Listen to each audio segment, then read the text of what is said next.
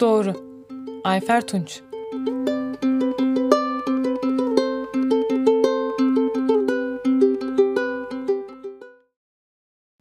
Yalanlarıyla hayatımı güzelleştirdi, dedi. Evet yalan söylüyor ama doğruyu yaşamaktan bıktım artık. Eşyalarını topluyorduk hocam. En yeni giysilerini koyuyordu valize. Birkaç ay önce bu kız için nasıl üzüldüğümü hatırladım. Asansörde karşılaşmışlar. Ağlıyormuş kız. 16 kat boyunca yüzünü kocamdan saklamaya çalışarak ağlamaya devam etmiş. Bir sorun mu var? diye sormuş kocam. Cevap alamamış. Sonra öğlen yemeğinde lokantada görmüş kızı. Tek başına oturuyormuş. Gözleri kıpkırmızıymış. Akşamüstü odasına çağırtmış. Niye ağlıyorsun diye sormuş. Bir derdin mi var? Kız kanser kelimesini hiç kullanmadan hasta olduğunu söylemiş. Öleceğini. Kız için çok genç demişti o gece. Ölmek için çok fazla genç. Genç kelimesinin kocamın ruhunda yeri kendinden başka hiçbir şeyle doldurulamayan bir özlem yarattığını hissettiğim için mi ağladım o gece? Yoksa zavallı sandığım kız için mi? Emin değilim. Birkaç hafta sonra kocam eve çok öfkeli geldi.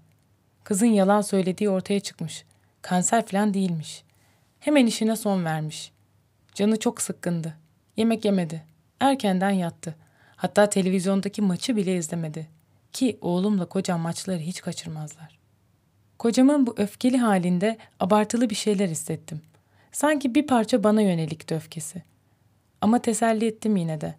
O genç kızın böyle büyük yalanlar üstüne hayatını kurmaya kalkıyorsa çok acı dersler alacağını falan söyledim. Aradan birkaç ay geçti. Bizim yaşımızdaki birçok çiftin evinde yaşanan gerginlikler bizim evimizde de başladı. Kadın dergilerinin sık sık kapak konusu yaptığı aldatma işaretleri sağda solda. Bir süre görmezden geldim. Sonra sınır aşıldı. Kocam evi terk etmeye karar verdi. Hayatımız çok doğru ve bir o kadar da sıkıcıymış. Artık böyle yaşamak istemiyormuş. Yalanın güzelleştirme gücü var, dedi. Her defasında inanıyorum ona ama sonra anlattıklarının yalan olduğunu keşfetmekten büyük bir haz alıyorum. Kızın annesi de müthiş bir yalancıymış. Her tanıştığı kişiye farklı bir hayat hikayesi uydururmuş. Kocam kızın annesinin anlattıklarının hangisinin doğru olduğunu keşfedememiş hala. O kadar ki annenin adının Şebnem olduğundan bile emin değilmiş.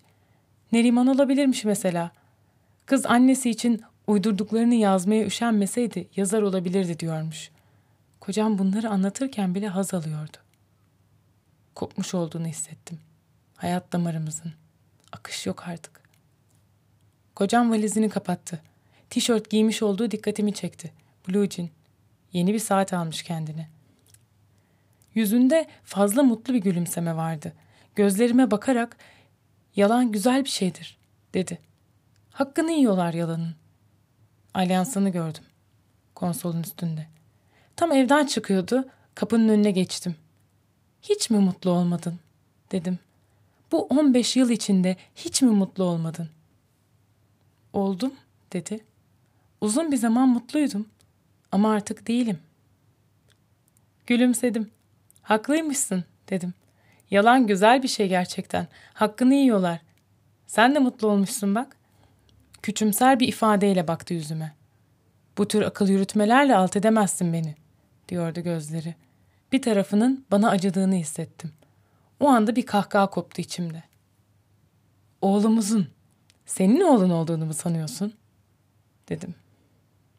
Çok kötü bir yalancısın, dedi. Ben iyi bir yalancıyım, dedim. Kapıyı ardına kadar açtım.